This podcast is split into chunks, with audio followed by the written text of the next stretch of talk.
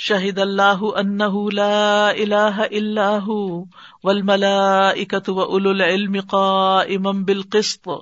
لا الہ الا هو العزیز الحکیم. اللہ نے اور فرشتوں نے اور اہل علم نے گواہی دی ہے کہ اس کے سوا یعنی اللہ کے سوا، کوئی الہ برحق نہیں اور وہ انصاف پر قائم ہے. اس کے سوا کوئی الہ برحق نہیں، بہت زبردست، خوب حکمت والا ہے۔ ایک آیت میں دو دفعہ لا الہ اللہ ہوا کا لفظ یعنی کہ کلمہ توحید آیا ہے۔ اللہ سبحان تعالیٰ کے ایک ہونے یا توحید کی گواہی ساری کائنات دے رہی ہے، سوائے چند انسانوں کے۔ اور سب سے بڑی گواہی خود اللہ سبحان تعالیٰ نے دی ہے۔ شاہد اللہ ان لا الہ اللہ و کفا بلّہ شہیدہ اللہ ہی کا گواہ ہونا کافی ہے۔ یعنی اللہ تعالیٰ نے اپنی مخلوق اور ساری کائنات میں موجود بے شمار دلائل اور نشانیوں کے ساتھ اور پھر اپنے رسولوں کو پیغام دے کر جو بھیجا، اس کے ساتھ شہادت دی اور آگاہ کیا کہ اس کے سوا کوئی عبادت کے لائق نہیں ہے۔ اور اس کے ساتھ ساتھ اور کس نے گواہی دی؟ ول ملائکا ملائکا بھی یہی گواہی دیتے ہیں۔ وہ العلم اور اہل علم۔ یہاں سے علم کی فضیلت واضح ہوتی ہے۔ کہ اللہ سبحان تعالیٰ نے اہل علم کا نام اپنے نام کے ساتھ لیا ہے اور ملائکا کے ساتھ لیا ہے۔ اس حال میں کہ وہ انصاف پر قائم ہے یعنی اللہ سبحان تعالی کی بات ہر اعتبار سے عدل والی ہے اور درست ہے۔ اور پھر ملائکا کی بات بھی ملائکا جو ہے وہ اللہ کی نافرمانی نہیں کرتے۔ یا فلون مایو امرون اور جو صحیح علم والے ہیں، راسخون فل علم اس صورت میں آپ دیکھ رہے ہیں، بار بار علم کی بات بھی ہو رہی۔ راسخون فل علم جو ہے وہ بھی اللہ سبحان تعالی کی توحید کی گواہی دیتے ہیں۔ اور حقیقت یہ ہے کہ جو شخص بغیر کسی تعصب کے، چاہے دنیا کا علم بھی حاصل کرے، وہ بھی اس نتیجے پر خود پہنچ جائے گا کہ معبود صرف ایک ہو سکتا ہے۔ اور وہ اللہ رب العزت ہی ہے۔ تو یاد رکھیے، علم سے بڑی کوئی دولت نہیں۔ اور پھر خاص طور پر وہ علم جو انسان کو اللہ تعالیٰ کی پہچان دے، یا اللہ سبحان و تعالیٰ کے قریب کرے، یا انسان کو نفع، نقصان، کامیابی اور ناکامی میں فرق کرنا سکھائے، اور جو انسان کو الٹیمیٹ کامیابی سے دو چار کر دے، وہ سب سے بہترین علم ہے۔ علم والے اور لا علم برابر نہیں ہو سکتے۔ برابر نہیں ہے۔ یعنی ایک شخص چاہے ساری دنیا کی دولت کا مالک ہو۔ اور دوسری طرف ایک غریب شخص ہو، لیکن صاحب علم ہو۔ اللہ کی نگاہ میں اس دولت مند کے مقابلے میں اس علم والے کی عزت اور فضیلت اور مقام بڑا ہے۔ لیکن افسوس یہ کہ ہم علم کے لیے وہ محنت نہیں کرتے یا علم میں وہ رسوخ حاصل کرنے کی کوشش نہیں کرتے، پختگی حاصل کرنے کی اور اس کو بڑھانے کی فکر نہیں کرتے۔ نبی صلی اللہ علیہ وسلم کو کیا دعا سکھائی گئی تھی؟ وقل رب بزدنی علما۔ کہہ دیجیے کہ اے میرے رب، میرے علم میں اضافہ اور علم جو ہے وہ بدن کی راحت کے ساتھ حاصل نہیں ہوتا۔ اس کے لیے انسان کو مشقت کرنی پڑتی ہے اور محنت کرنی پڑتی ہے۔ اور علم ایسی چیز بھی نہیں ہے کہ جو آپ ایک دفعہ حاصل کر لیں۔ آپ نے ٹو تھاؤزینڈ فائیو میں سورت عال عمران پڑھی تھی اور وہ کافی ہے۔ نہیں، بار بار اس کو پڑھنا۔ یعنی علم افضل ترین، اشرف ترین علم جو ہے وہ قرآن کا علم ہے۔ تو اس کو دہراتے رہنا، بار بار اس کو سیکھتے رہنا، بار بار اس میں غور و فکر اور تدبر کرنا اور اپنے حالات کے مطابق نئے نئے میسجز اس سے لینا۔ یہ بہت ضروری ہے۔ کتاب انزل نہ کا مبارک الت دبر آیات ہی وہ لیت اول الباب تو بہرحال علم والوں کے درجے اللہ تعالیٰ بلند کرتا ہے۔ یرف اللہ الدین آمن کم و اوت العلم درجات۔ اللہ ان لوگوں کو درجوں میں بلند کرے گا جو تم میں سے ایمان لائے اور جنہیں علم دیا گیا، ان کے درجات تو اور بھی بلند ہیں۔ یعنی ایمان سے درجہ بڑھ جاتا ہے ایک دم۔ اور پھر ایمان لا کر انسان جتنا جتنا علم حاصل کرتا چلا جاتا ہے، اتنا اس کا درجہ مزید بڑھتا چلا جاتا ہے۔ عالم عابد سے بہتر ہے۔ یعنی اگر آپ بیٹھ کر صرف نفل پہ نفل پڑھ رہے ہیں، وہ بھی اچھی بات ہے۔ لیکن اگر اس کے مقابلے میں آپ علم حاصل کر رہے ہیں، تو یہ زیادہ افضل بات ہے۔ رسول اللہ صلی اللہ علیہ وسلم نے فرمایا، علم کی فضیلت عبادت کی فضیلت سے بہتر ہے اور تمہارا بہترین دین تقوا ہے، اللہ کا ڈر۔ اور حقیقی علم بھی کون سا ہوتا ہے؟ جس سے اللہ کا ڈر پیدا ہو۔ انما یکش اللہ من عباد العلماء۔ اور پھر رسول اللہ صلی اللہ علیہ وسلم نے فرمایا، عالم کی عابد پر اس طرح فضیلت ہے جیسے چاند کی فضیلت ستاروں پر ہے۔ فرمایا ان دین ان اللہ اسلام و مختلف الدین ات الکتاب اللہ ممبا دما جا احم العلم بغیم بینہم ومن یکفر بآیات اللہ فان اللہ سریع الحساب۔ بے شک دین اللہ کے نزدیک اسلام ہی ہے۔ اور اہل کتاب نے علم آ جانے کے بعد باہمی ضد کی بنا پر ہی اختلاف کیا۔ اور جو اللہ کی آیات کے ساتھ کفر کرتا ہے، تو یقیناً اللہ جلد حساب لینے والا ہے۔ تو اس آیت سے کیا پتا چلتا ہے کہ اللہ کے نزدیک قابل قبول دین اسلام ہی ہے۔ ان دین ان اللہ اسلام اور ایک اور جگہ پر آتا ہے وہ میں یب تغی غیر الاسلام دین فلح اقبال امن وہ فل آخرتی من الخاصرین اور جو اسلام کے علاوہ کوئی اور دین تلاش کرے تو وہ اس سے ہرگز قبول نہ کیا جائے گا اور وہ آخرت میں خسارا اٹھانے والوں میں سے ہوگا۔ سورت المائدہ میں اللہ تعالیٰ فرماتے ہیں وہ رضیت القم الاسلام دینا اور تمہارے لیے میں نے اسلام کو دین کی حیثیت سے پسند کیا۔ اور یہ ہمارا دین جو ہے، یہ آسان بھی ہے اور اس میں یکسوئی بھی ہے۔ صرف ایک اللہ کی عبادت کرنی، صرف اسی کا حکم ماننا ہے۔ جس دین میں کئی الہ ہوں، کئی معبود ہوں، کئی کا حکم ماننا پڑے۔ وہ انسان اس کی مانے یا اس کی مانے؟ کدھر کو جائے؟ اور یاد رکھیے کہ یہ دین اللہ تعالی کا بھیجا ہوا دین ہے، اس لیے کبھی انسان کو یہ نہیں سوچنا چاہیے کہ یہ مشکل ہے۔ عموماً ہمارے یہاں کیا رجحان پایا جاتا ہے؟ دین میں آنا بہت مشکل ہو جائے گی۔ حالانکہ دین ہی کی وجہ سے آسانیاں ہوتی ہیں۔ اب ایک چھوٹی سی مثال ہے کہ وزو کرنا لوگوں کو بہت بھاری لگتا ہے، اپنے آپ کو کلین کرنا، دھونا مشکل لگتا ہے۔ لیکن اب جب یہ بتایا گیا کہ وائرس سے بچنے کے لیے آپ دن میں کم از کم پانچ دفعہ ہاتھ دھوئیں، تب وہ شاید کسی کو مشکل نہ لگ رہے ہوں۔ اگر ایک انسان فطرت پر ہے اور جو دین نے ہمارے طریقے بتا دیے، ان کو فائدے کی چیز سمجھ کر کرتا رہے، تو بہت سی نقصان دہ چیزوں سے تو ویسے ہی بچ جائے۔ اور یہ اللہ کی چھپی ہوئی نعمتیں ہیں۔ اللہ کی کچھ نعمتیں ظاہر ہیں۔ اور کچھ چھپی ہوئی ہیں۔ چھپی ہوئی نعمتیں وہ ہیں جو ہمیں اللہ تعالیٰ کے احکامات پر عمل کرنے کے نتیجے میں حاصل ہوتی ہیں، جو ہمیں نظر نہیں آتی، جن کا ہم شکر بھی ادا نہیں کرتے۔ اسی طرح روزے کے فوائد، نماز کے فوائد، اگرچہ ہم عبادت اس لیے نہیں کرتے کہ ہم دنیا کے فائدے حاصل کریں، لیکن دنیا میں بھی اللہ تعالیٰ بندے کو بہت سے فائدوں سے نوازتا ہے۔ اور اس معاملے میں ایک اور چیز بھی سمجھ لیجیے ایک ہوتا ہے صرف اللہ کی رضا چاہنے کے لیے، اللہ کے چہرے کی خاطر دین پر عمل کرنا۔ اور دنیا کا کوئی نفع یا کوئی فائدہ اٹھانے کی نیت نہ ہونا۔ ایسے شخص کا اجر پورا پورا اس کو دے دیا جائے گا۔ لیکن اگر کوئی شخص دین کے کسی حکم پر عمل کرتا، مثلاً وزو کرتا ہے، پہلے تو وزو کرتے ہوئے کبھی بھی خیال نہیں آتا کہ وائرس دھو رہے ہیں۔ اب جب وزو کرنے کے لیے بھی ہاتھ دھوتے ہیں تو لازمن ایک دفعہ خیال آتا ہے تو میں ہمیشہ جھٹکتی ہوں کہ نہیں، اللہ کی رضا کے لیے۔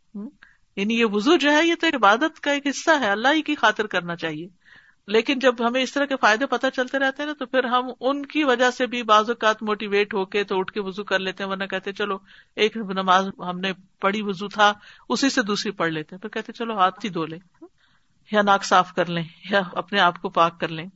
تو بہرحال، جب کسی شخص کے ذہن میں، کیونکہ یہ نیت جو ہوتی ہے نا، وہ اندر ہی ہوتی ہے نا، ہمارے دل میں ہوتی ہے، تو پتا بھی نہیں چلتا کہاں سے کب بھٹک گئی۔ تو جب کسی شخص کے دل میں دین پر عمل کرنے کے ساتھ ساتھ کوئی دنیا کا فائدہ بھی اس کو نظر آ رہا ہو، تو پھر جتنی جتنی اس کی نیت دنیا کے لیے ہوگی، اتنا اتنا اجر ناقص ہو جائے گا، کم ہو جائے گا۔ تو اسی لیے ایک ہی عمل کے کرنے والے مختلف درجات میں ہوتے ہیں۔ کوئی بہت اونچے درجے پر ہوتا ہے، کیونکہ اس کا عمل صرف اللہ کے لیے خالص ہوتا ہے۔ وہ نہ کسی کی ملامت کی پرواہ کرتا ہے، کیونکہ دین پر عمل کرنے میں کیا ہوتا ہے؟ کہ انسان ڈرتا رہتا ہے، یہ کیا کہے گا، وہ کیا کہے گا، یہ۔ تو جب انسان دوسروں سے ڈر ڈر کے دین پہ عمل نہیں کرتا، تو بھی اس کا اجر کم ہو جاتا ہے۔ اور جو ملامت کی پرواہ نہیں کرتا کہ جس کو جو کہنا کہ لے، مجھے تو یہ دیکھنا میرا رب کیا چاہتا ہے۔ مجھے تو اپنے رب کی رضا چاہیے۔ تو پھر اس کا اجر کہاں ہوگا؟ اور جو اس میں اتنی اپنی مرضی کرتا رہتا ہے اور کچھ حکم اللہ کا مان لیا اور کچھ اپنی مرضی کر لی، تو جتنا جس نے جو کیا ہوگا، اس کے مطابق ہی اس کو اجر ملے گا۔ تو بہرحال ہمارا دین جو ہے وہ مشکل نہیں ہے دنیا حاصل کرنے کے لیے۔ انسان اس سے بھی زیادہ مشکلیں کاٹتے ہیں۔ تو دین میں چاہے ذاتی عبادات ہو اب آپ دیکھیے، نماز میں ہم بس ہمارے بندے فرض کسی طرح پڑھ لیتے ہیں کہ اب فرض قزا کر دیے تو شامت آئے گی۔ سنت اور نفل کی پرواہ نہیں کرتے۔ اگر انسان تھوڑی دیر غور کرے اور اپنے آپ کو منوائے کہ ایک سنت پڑھنے میں کتنے منٹ لگیں گے؟ اور جم جانے کا مجھے کتنا شوق ہے کہ اس میں کتنی دیر لگتی ہے۔ یعنی ہر شخص چاہے جم جائے یا نہ جائے، کچھ نہ کچھ ٹائم ایکسرسائز پہ گزار ہی رہا ہوتا ہے۔ اگر کوئی شخص کھڑے ہو کر طویل کے عام کے ساتھ نوافل پڑھتا ہے، تو یہ کچھ کم درجے کی ایکسرسائز نہیں ہے۔ لیکن ایکسرسائز کی نیت سے نوافل نہیں پڑھنے چاہیے۔ نوافل پڑھنے والے کی ایکسرسائز ہو ہی جاتی ہے۔ تو اسی طرح ڈائٹنگ ڈائٹنگ کے بجائے روزہ رکھ لے انسان۔ لیکن روزہ رکھتے ہوئے نیت یہ نہ ہو کہ میں نے ڈائٹنگ کے لیے روزہ رکھا ہے۔ نیت ہونی چاہیے صرف اللہ کی رضا کے لیے۔ پھر اسی طرح حج کہ چلو دوسرے ملک جائیں گے، سیر ہوگی۔ یہ نہیں ہونا چاہیے۔ یا چلو تھوڑی دیر کے لیے یہاں سے ٹائم آؤٹ لیتے ہیں اور کچھ اور کر کے آتے ہیں۔ عبادت بھی ہو جائے گی۔ اور ساتھ منع نہیں کیا گیا کہ بزنس نہ کرو بزنس بھی ہو سکتا ہے ساتھ۔ تو بہرحال، ان دین ان اللہ اسلام دین اصل میں اللہ کے نزدیک اسلام ہی ہے۔ لہٰذا اس کا پورا علم حاصل کرنا چاہیے کہ اسلام کیا ہے۔ اسلام جو ہے علم کے بغیر انسان اس میں داخل نہیں ہو پاتا۔ کیونکہ سب سے پہلا کلمہ جو ہے، لا الہ الا اللہ، اس کے بارے میں کیا فرمایا؟ فالم ان لا الہ الا علم حاصل کرو، جان لو کہ اس کے سوا کوئی الہ نہیں۔ آپ نے پڑھ لیا کلمہ، تھوڑی دیر بعد نماز کا وقت ہو گیا۔ نماز کیسے پڑھیں گے جب تک آپ کے پاس علم نہیں ہوگا؟ وزو سے لے کے تہارت کے مسائل سے لے کے، اور نماز کے فرائض، سنتیں، اور جو نماز کے اندر پڑھنا، جو نماز کے بعد، ان سب چیزوں کا۔ اسی طرح زکوٰۃ دینی ہے تو آپ کو پورا اس کا علم ہونا چاہیے۔ تو یہ تمام چیزیں جو ہیں، یہ غور و فکر کی دعوت دیتی ہیں ہمیں کہ اللہ کے نزدیک پسندیدہ دین یہی ہے۔ لہٰذا مجھے دل کی خوشی کے ساتھ، شرح صدر کے ساتھ اسلام میں داخل ہونا چاہیے اور اس کے بتائے ہوئے طریقوں کے اوپر عمل بھی کرنا چاہیے۔ لیکن پھر دیکھتے ہم کہ دین میں اختلاف بھی بہت پایا جاتا ہے۔ تو اس اختلاف کی وجہ کیا ہے؟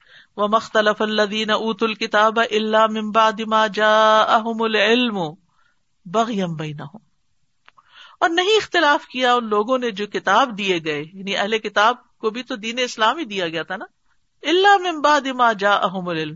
مگر یہ کہ ان کے پاس علم آ چکا تھا، ان کی کتابوں میں محمد صلی اللہ علیہ وسلم کا تذکرہ تھا، لیکن کیوں اختلاف کیا؟ آپ کی بات کیوں نہیں مانی؟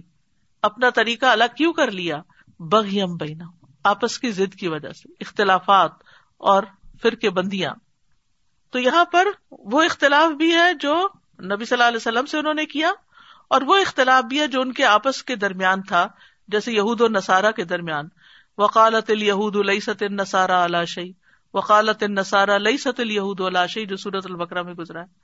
کہ یہود کہتے ہیں کہ نسرانی کسی چیز پر نہیں اور نسارا کہتے ہیں کہ یہود کسی چیز پر نہیں۔ وہم یتلون الکتاب اور وہ کتاب پڑھتے ہیں۔ ہاں؟ جا احم العلم۔ تو اہل کتاب کے اختلاف کی بنیادی وجہ یہ نہیں تھا کہ کوئی دلائل تھے۔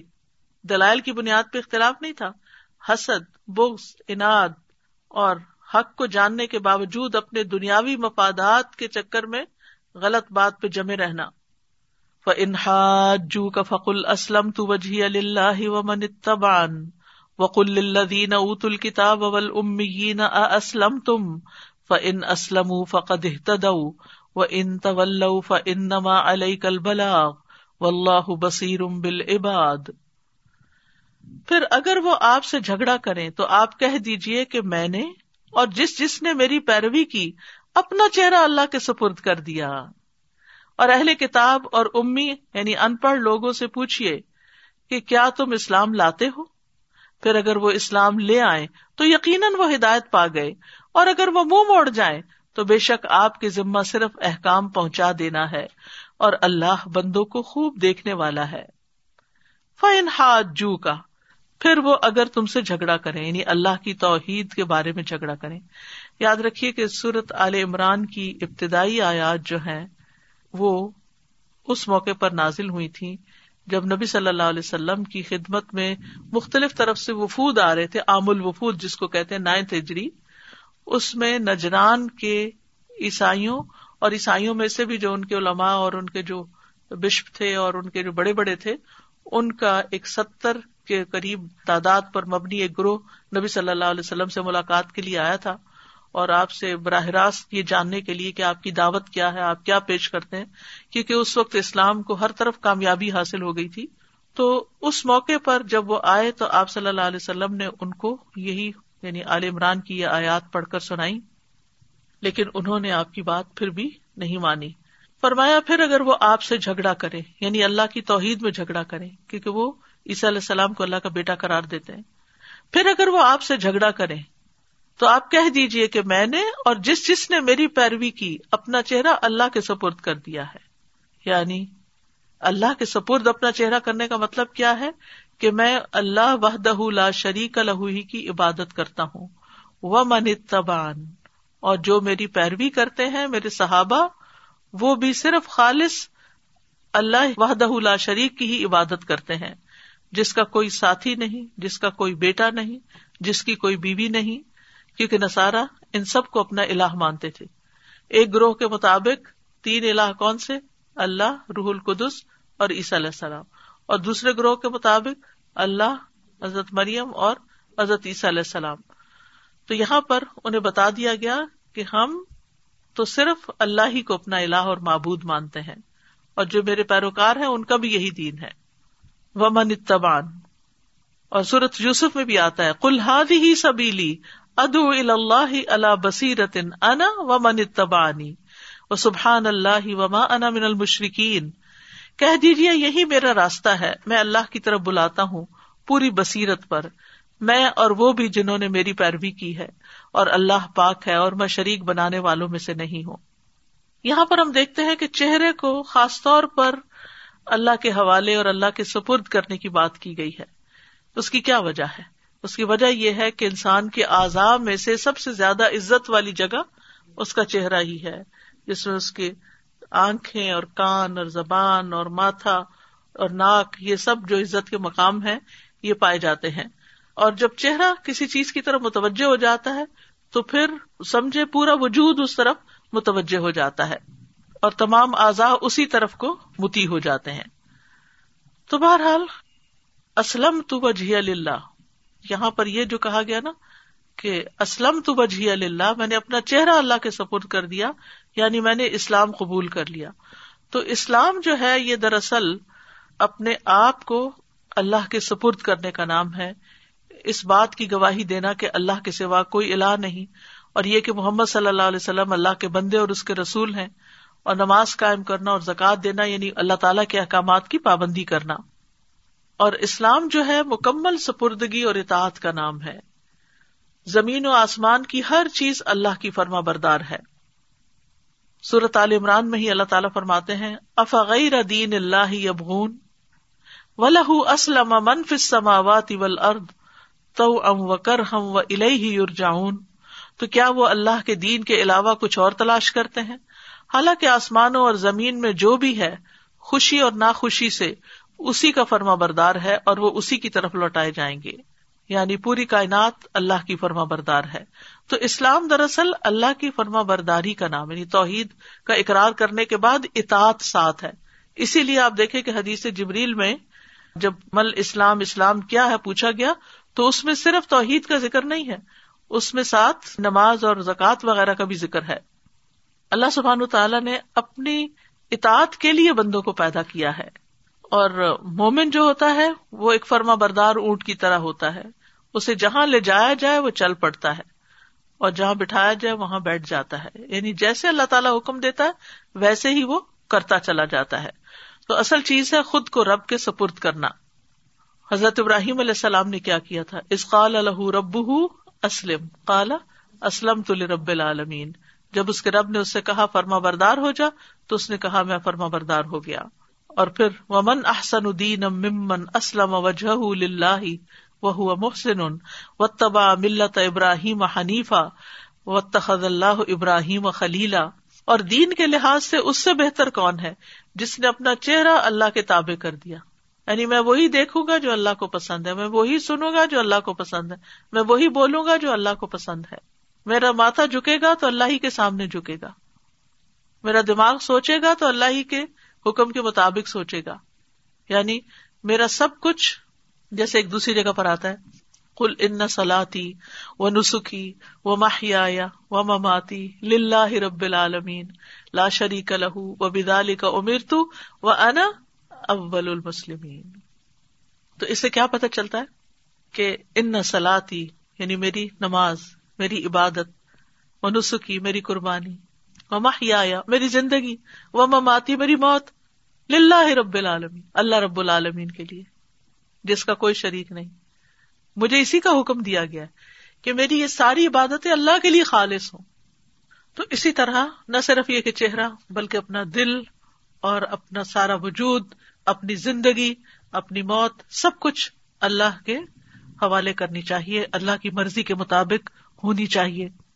حکیم بن معاویہ اپنے والد سے روایت کرتے ہیں، وہ کہتے ہیں، میں رسول اللہ صلی اللہ علیہ وسلم کے پاس آیا اور میں نے ارض کیا کہ میں نے اپنے ہاتھوں کی انگلیوں کی تعداد کے مطابق قسم کھائی تھی کہ میں آپ کے پاس نہیں آؤں گا۔ اور دونوں ہاتھوں کی انگلیوں کو ایک دوسرے میں داخل کیا، ایسے بھی کیا اور ہر ہر انگلی پہ قسم کھائی کہ میں آپ کے پاس نہیں آؤں گا۔ لیکن اب میں آپ کے پاس آ گیا ہوں۔ تو قسم ہے اس ذات کی جس نے آپ کو حق کے ساتھ بھیجا کہ اس نے آپ کو کس چیز کے ساتھ بھیجا ہے؟ یعنی آپ بتائیے آپ کیا دعوت دیتے ہیں؟ آپ نے فرمایا اسلام کے ساتھ۔ انہوں نے پوچھا، اسلام کیا ہے؟ آپ نے فرمایا کہ تم اپنا دل اللہ کے سپرد کر دو اور یہ کہ تم اپنے چہرے کا رخ اللہ کی طرف کر دو۔ آج آپ اپنے بچوں سے جا کے ضرور پوچھیں کہ اسلام کیا ہے؟ تم کیا سمجھتے ہو؟ کیونکہ ہم لوگ جو بائی برتھ مسلمان ہو چکے ہیں نا، تو ہمارا یعنی کہ طریقہ کیا ہے کہ ہم شعوری طور پر اسلام کے لیے علم حاصل نہیں کرتے۔ کون ہو مسلمان ہے؟ مسلمان کون ہوتا ہے؟ آئیں بادشاہ وہ جو نماز پڑھتا ہے، کوئی کہے گا، وہ جو اچھا اخلاق رکھتا ہے، کوئی کچھ بتائے گا، کوئی کچھ بتائے گا۔ لیکن وہ چیز جو خود نبی صلی اللہ علیہ وسلم نے بتائی، اور وہ چیز جو ہمیں کرنی چاہیے، جو پتا ہونی چاہیے۔ ہماری ایک ٹیچر نے، جب میں گریڈ نائن میں تھی، اس وقت ہمارے ساتھ یہ ایکسرسائز کی تھی۔ اور آج تک مجھے یہ بات نہیں بھولتی کہ انہوں نے اتنے اچھے طریقے سے ہمیں اسلام کا پورا کانسیپٹ سمجھا دیا تھا کہ اسلام کا جو لفظ ہے وہ اپنے آپ کو کسی کے حوالے کر دینا۔ یعنی اپنی مرضی نہیں پھر رہتی۔ پھر جس کے حوالے کیے نا، اس کی مرضی۔ تو اس سے یہ بات سمجھ میں آ گئی کہ پھر اچھا اگر ہم مسلمان ہیں تو پھر تو آٹومیٹیکلی ہمیں ہر وہ کام کرنا ہے جو اللہ کی مرضی۔ اللہ کی مرضی کے آگے سبمٹ کرنا ہے اپنے آپ کو۔ سبمشن ہے۔ اسی طرح زبان سے اقرار اور آزاد سے عمل کرنے کا نام بھی اسلام ہے۔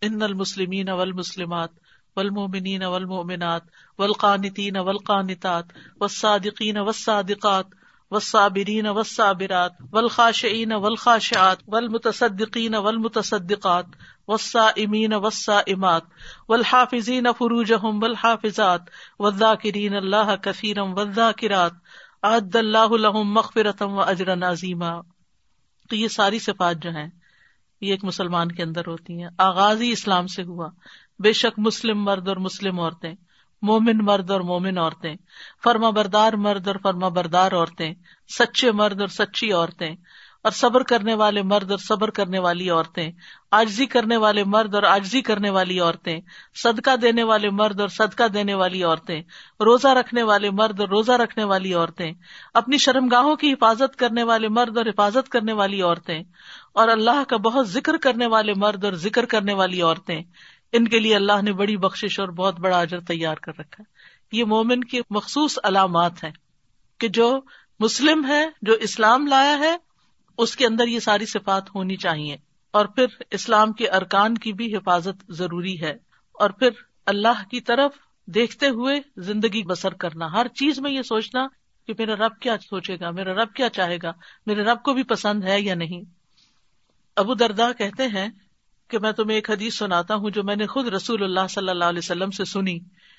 آپ کو فرماتے ہوئے میں نے سنا کہ اللہ کی عبادت اس طرح کرو گویا تم اسے دیکھ رہے ہو۔ اور اگر تم اسے دیکھ نہیں رہے تو یقیناً وہ تمہیں دیکھ رہا ہے۔ پھر اسی طرح لوگوں کو سلامتی دینا، اپنی ذات سے کسی کو تکلیف نہ دینا، کیونکہ جس کی زبان اور ہاتھ سے سارے مسلمان سلامت رہے وہ دراصل مسلم ہے۔ پھر دین اسلام پر راضی ہو جانا۔ رضی تو بلّہ ربن۔ و بال اسلام دین و بھی محمد نبیا اور پھر مرتے دم تک اللہ کی فرما برداری پر قائم رہنا۔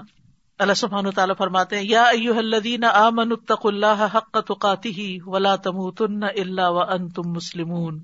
اے لوگو جو ایمان لائے ہو، اللہ سے ڈرو۔ جیسا کہ اس سے ڈرنے کا حق ہے۔ اور تم ہرگز نہ مرو، مگر اس حال میں کہ تم مسلم ہو۔ علامہ اقبال نے بھی کہا تھا نا، چومی گوئم مسلمانم بلرزم۔ کمی دانم مشکلات لا الہ را۔ جب میں کہتا ہوں کہ میں مسلمان ہوں تو میں لرز اٹھتا ہوں، کیونکہ مجھے معلوم ہے کہ لا الہ الا اللہ کی مشکلات کیا ہے یعنی مجھے کیا کچھ کرنا ہے۔ اور اس کرنے کے لیے ہمیں سیکھنا ہے، جاننا ہے۔ جب تک جانتے نہیں، کر بھی نہیں سکتے۔ وقل الدین اوت الکتاب ابل امین اسلم تم ان اسلم فقد اور کہہ دیجیے ان لوگوں سے جنہیں کتاب دی گئی اور امیوں سے۔ امی کون تھے؟ اہل عرب۔ اسلم تم کیا تم اسلام لاتے ہو؟ اسلام قبول کرتے ہو؟ نبی صلی اللہ علیہ وسلم کے سامنے دو گروہ تھے۔ ایک اہل کتاب کا تھا جو مدینہ میں تھے اور دوسرے مکہ اور اطراف میں تھے۔ کون؟ اہل عرب۔ اور خود مدینہ کے اندر بھی اوسر خزرج اہل عرب میں سے تھے۔ اور ان کو امی کس لیے کہا جاتا ہے؟ یعنی ان کے پاس علم نہیں تھا۔ اسلم تم کیا تم اسلام لاتے ہو؟ ان اسلم فقد پھر اگر وہ اسلام لے آئے تو وہ ہدایت پا گئے۔ ابو ریرا کہتے ہیں کہ ایک دفعہ ہم مسجد نبی میں تھے کہ نبی صلی اللہ علیہ وسلم گھر سے باہر تشریف لائے اور فرمایا یہودیوں کے پاس چلے چنانچہ ہم روانہ ہوئے حتیٰ کہ بیت المدراس کے پاس آئے۔ یعنی ان کا سینٹر تھا۔ تو آپ نے ان سے فرمایا، اسلام لے آؤ، تم سلامت رہو گے۔ اسلام لے آؤ، تم سلامت رہو گے۔ تو اسلام سراسر سلامتی کا نام ہے۔ اور خوب جان لو، زمین اللہ اور اس کے رسول کی ہے۔ اور میرا ارادہ ہے کہ تمہیں اس زمین سے جلا وطن کر دوں۔ لہٰذا تم میں سے کوئی کچھ مال و اسباب پائے تو اسے فروخت کر دے۔ بصورت دیگر تمہیں معلوم ہونا چاہیے کہ زمین تو اللہ اور اس کے رسول ہی کی ہے۔ اب یہ ہے کہ جب کوئی شخص مسلمان ہو جاتا ہے تو مشکلات ضرور ہو سکتی ہیں، کسی کو زیادہ، کسی کو کم۔ لیکن اس کے فائدے کیا ہے سب سے بڑا فائدہ یہ ہے کہ انسان کو ایک ایسا سہارا ملتا ہے کہ جو کبھی نہیں ٹوٹتا۔ یعنی انسان کو اللہ کی جب پہچان ہو جاتی ہے اور اللہ کے لیے سب کام کرنے لگتا ہے، تو پھر اس کے دل سے خوف دور ہو جاتا ہے۔ وہ یوسلم وجہ اللہ و محسن فقط استم سقبل اروت الوسقا و اللہ عاقبت العمور اور جو شخص اپنا چہرہ اللہ کے سپرد کر دے اور وہ نیکی کرنے والا ہو، تو یقیناً اس نے مضبوط کڑے کو اچھی طرح پکڑ لیا اور تمام کاموں کا انجام اللہ ہی کی طرف ہے۔ پھر اسی طرح یہ کہ انسان کے اوپر نصیحت کا اثر ہوتا ہے۔ ان تسم اللہ میو آیات نا فہم مسلمون۔ تم نہیں سناتے مگر انہیں کو جو ہماری آیات پر ایمان لاتے پھر وہ فرما بردار ہیں۔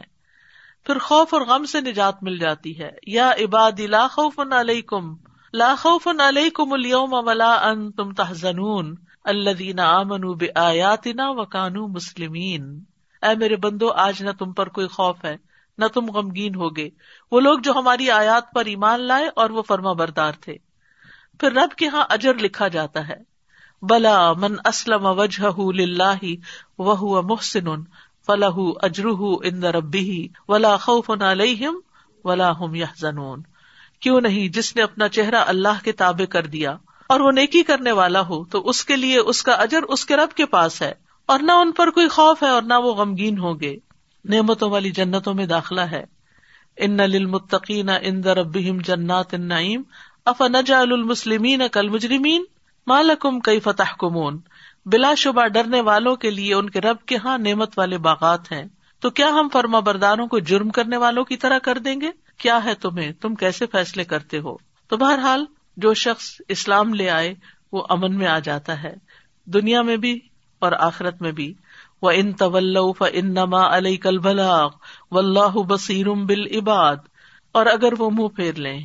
ف ان طول ف ان نما علیہ کل بلاغ تو آپ پر تو پیغام پہنچانے کی ذمہ داری ہے اور اللہ بندوں کو خوب دیکھ رہا ہے کہ وہ کیا کر رہے ہیں، کس بات کے جواب میں کس طرح ریئیکٹ کرتے ہیں۔ تو اس سے یہ بھی پتہ چلتا ہے کہ نبی صلی اللہ علیہ وسلم کو سب کی طرف پیغام بر بنا کر بھیجا گیا تھا اور آپ کی یہ دعوت تمام انسانیت کے لیے ہے۔